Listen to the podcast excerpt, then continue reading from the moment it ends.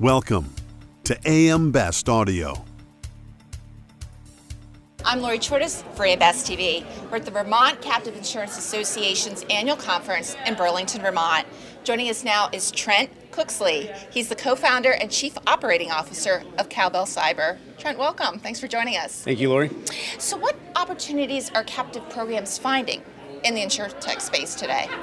Well, I think one of the things that's happening is there's an evolution uh, with insurtech, um, and so as that has occurred over the last maybe six six to eight years, the captive uh, opportunity space is another uh, quiver in a, in, in a lot of uh, people's opportunity set. So um, the the addition and learning about what's happening with, uh, with within the captive space and how you can use that to uh, leverage more opportunities um, is uh, really growing.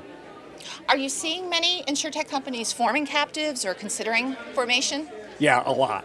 Um, and I think this is a, a really, uh, really important. Again, back to that uh, that that evolution of what's happening in insurtech, and because you know, essentially, insurance is a is a risk bearing business, um, and the captive set, especially in Vermont, um, allows for a really seamless process to to set that up and, and put yourself in a position where you can sit alongside your partners um, or really show that you've got skin in the game or really get maybe more comfortable with uh, with risk and how it works and kind of wade into wade into those uh, wade into those waters.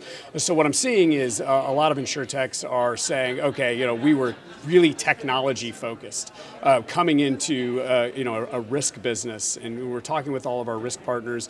Now we're seeing, you know, we're learning more about that, or we're getting a better understanding. And, you know, how do we, you know, uh, take a piece or, or share, um, and also prove, uh, you know, what we're doing, maybe on a technology side, maybe on the underwriting side, um, and how can we do that in a really seamless process with, you know, a, a, lot less regulatory work that it may take to, you know, create an insurance company and try to get licensed in, in 50 states. So, what challenges do insurtech companies face in maintaining a captive program?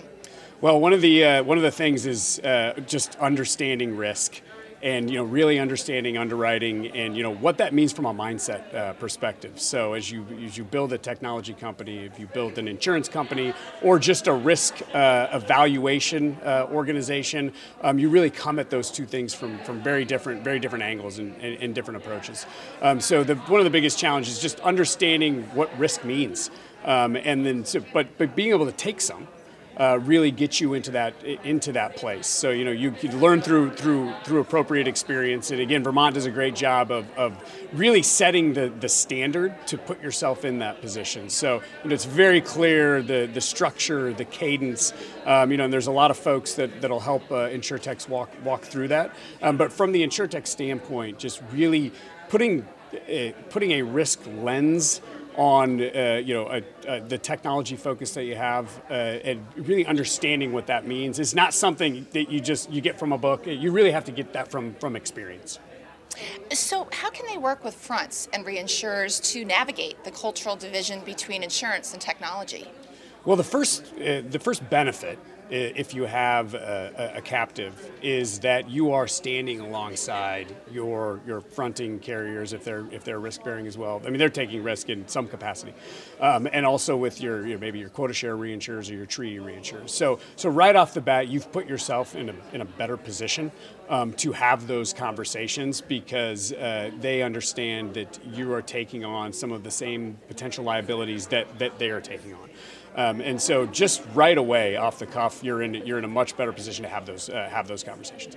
Uh, the, the, second thing is then to really uh, come in come in at it from an angle of understanding uh, w- what collateral means to them and what exposure means to them, and you know what tail risk uh, means to those folks. And maybe if you've got to you know purchase something on top of the risk uh, that you're taking, it really p- puts you in a position where you're more of a peer uh, to your reinsurers or fronting uh, carriers on you know like how you're evaluating the business and how you're understanding it, and then again just having that skin in the game puts you in a position where uh, you're, you're, you're at, you have a seat at the table, um, and uh, we all, uh, all, all of the the organizations are really you know dialed into you know the, the same goal. Trent Cooksley, thank you so much for joining us today. Thank you, Lori. For AM Best TV in Burlington, Vermont, I'm Lori Chordas.